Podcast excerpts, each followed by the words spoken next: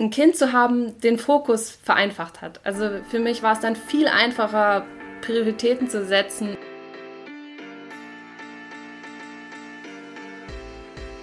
Herzlich willkommen zu Frauen machen MINT, dem Podcast des Femtech Alumni e.V., einem Netzwerk für technikbegeisterte, engagierte Frauen.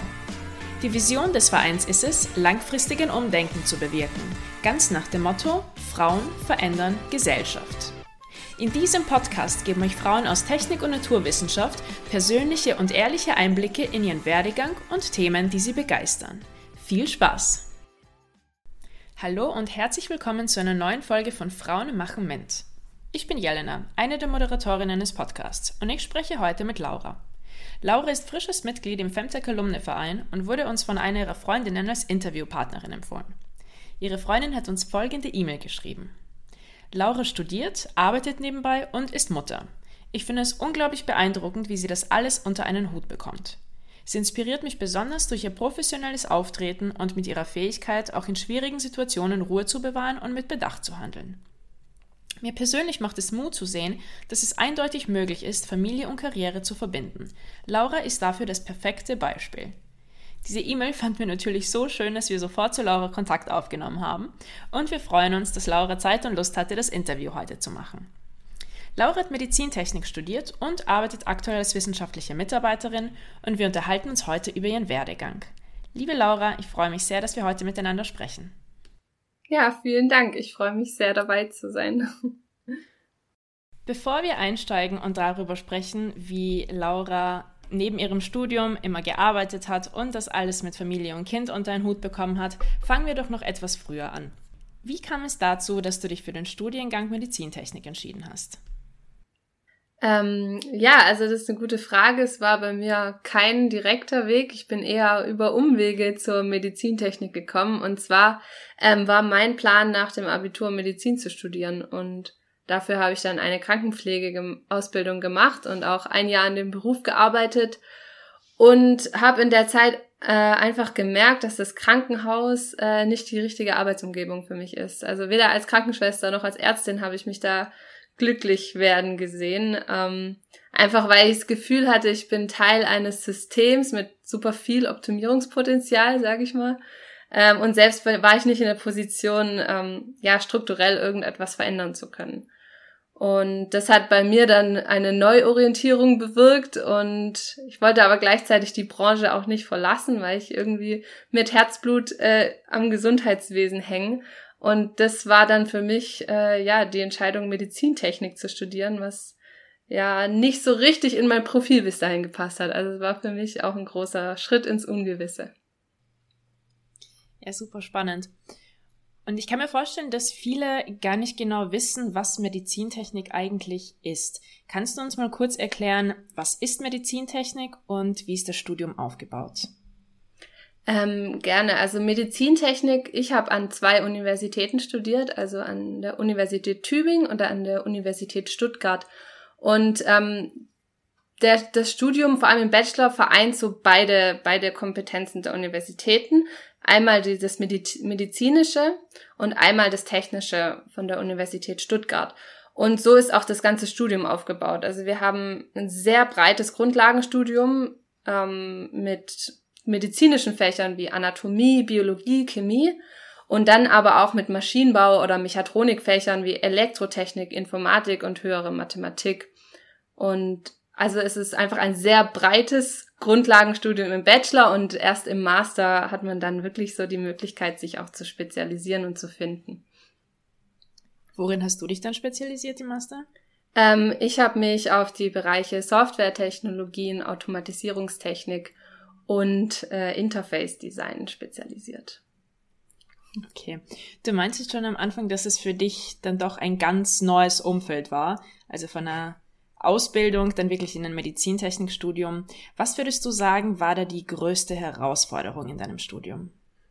Ähm, also ich würde sagen, im Bachelor war tatsächlich die größte Herausforderung für mich, den Bereich zu finden, der mich interessiert, der mich motiviert und mich da in dem Wirrwarr aus ganz vielen verschiedenen Fächern, die alle total neu waren, irgendwie selbst auch orientieren zu können und da ja meinen Fokus zu finden. Und mir hat es dann sehr geholfen, als ich gemerkt habe, dass ähm, ja diese ganzen Automatisierungs-, Digitalisierungsaspekte eigentlich schön zu meinen Erfahrungen passen, die ich früher schon im Gesundheitswesen gemacht habe und dass da vielleicht die Lösung drin liegt für viele Probleme und das ja hat mir so meine Richtung gegeben, die ich jetzt auch beruflich weiterverfolge.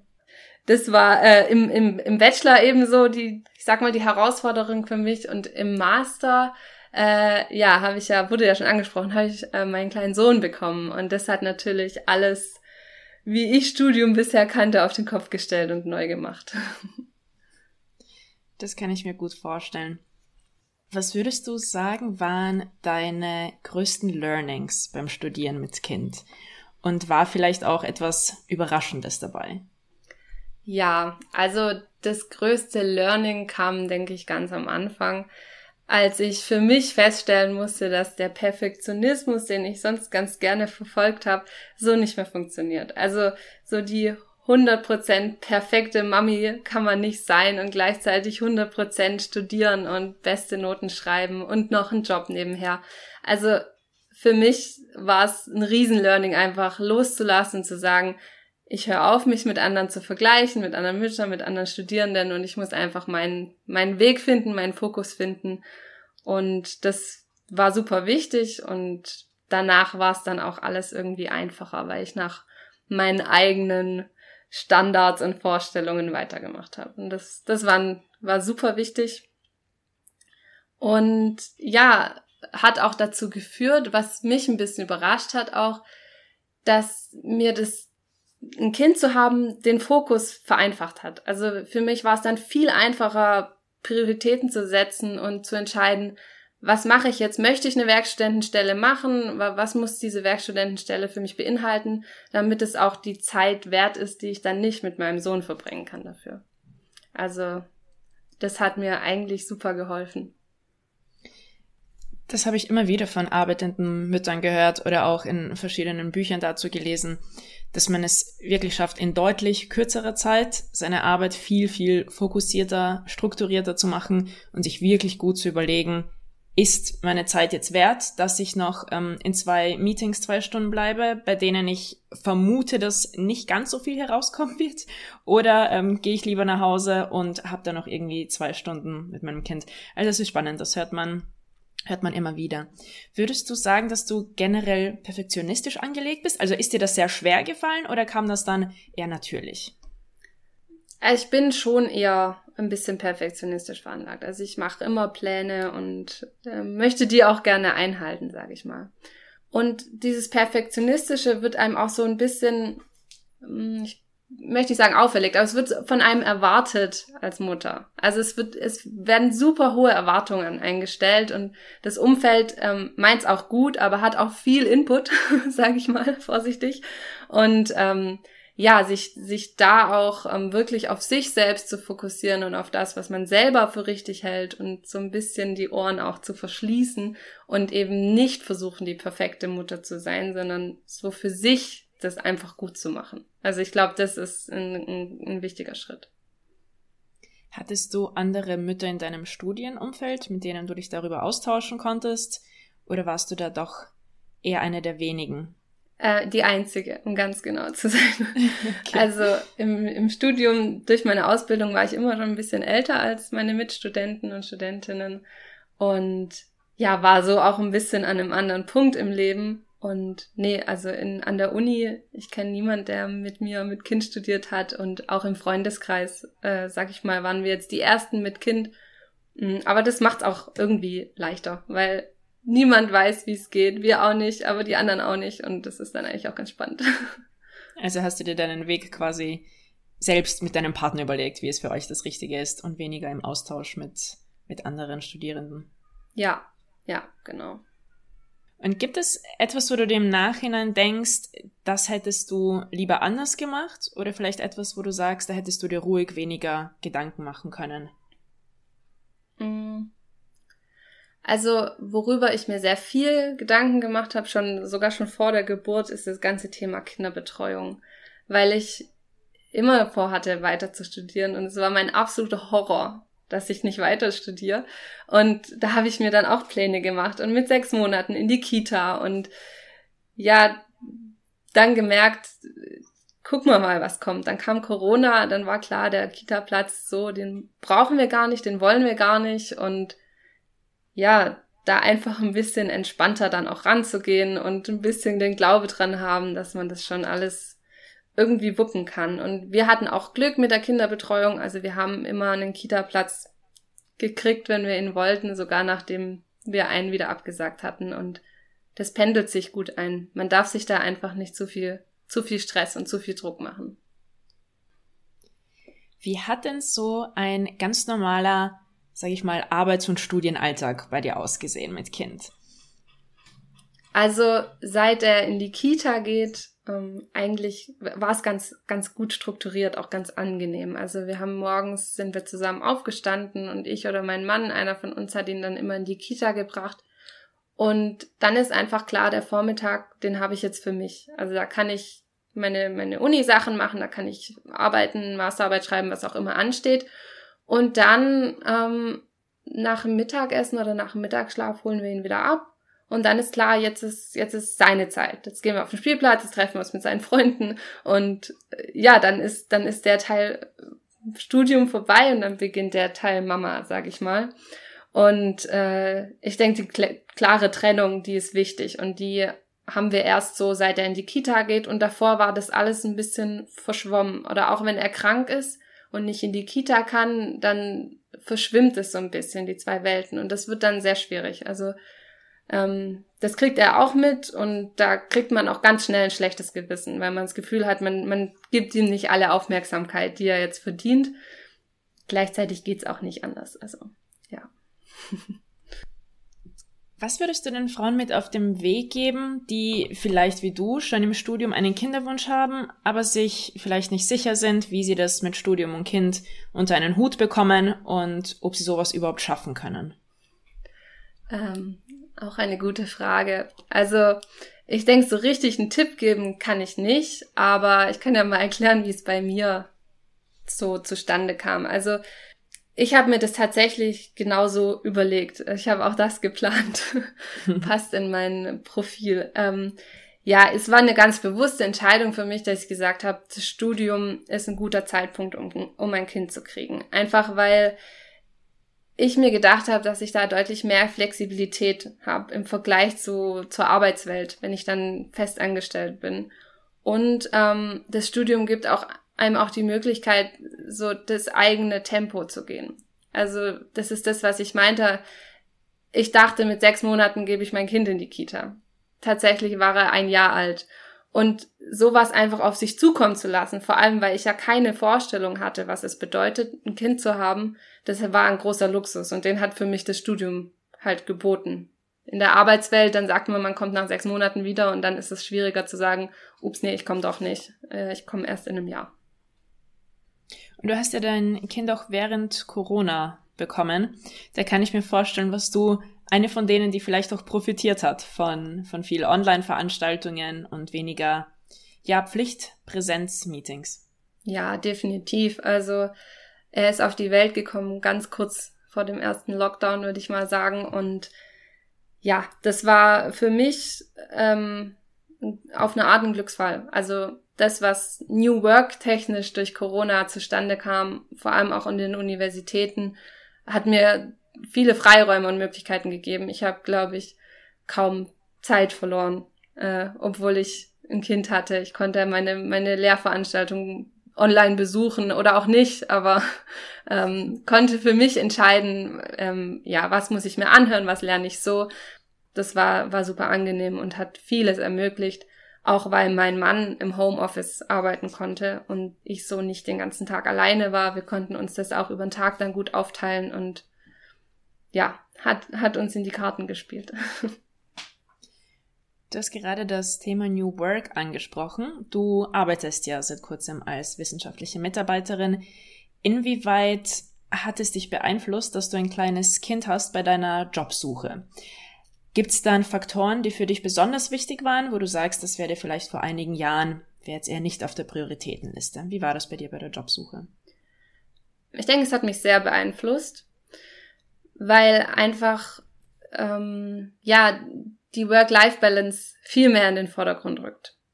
Und gleichzeitig äh, habe ich immer schon auch eigene Ziele gehabt und die möchte ich auch weiter verfolgen. Und für mich war es dann einfach wichtig, beides zu kombinieren. Ich habe die Möglichkeit, ähm, auch im Beruf Verantwortung zu übernehmen und, und spannenden, an spannenden Themen zu arbeiten. Und gleichzeitig habe ich die Möglichkeit, auch für meinen Sohn oder für meine Familie da zu sein. Deswegen war es für mich sehr wichtig, dass ich beruflich die Möglichkeit habe, im, auch im Homeoffice zu arbeiten, wenn es sich anbietet, dass ich ähm, auch flexibel einsteigen kann. Also ich steige jetzt für das erste halbe Jahr mit 80 Prozent ein und werde dann wahrscheinlich auf 100 Prozent erhöhen, aber auch da habe ich eine große, einen großen Spielraum.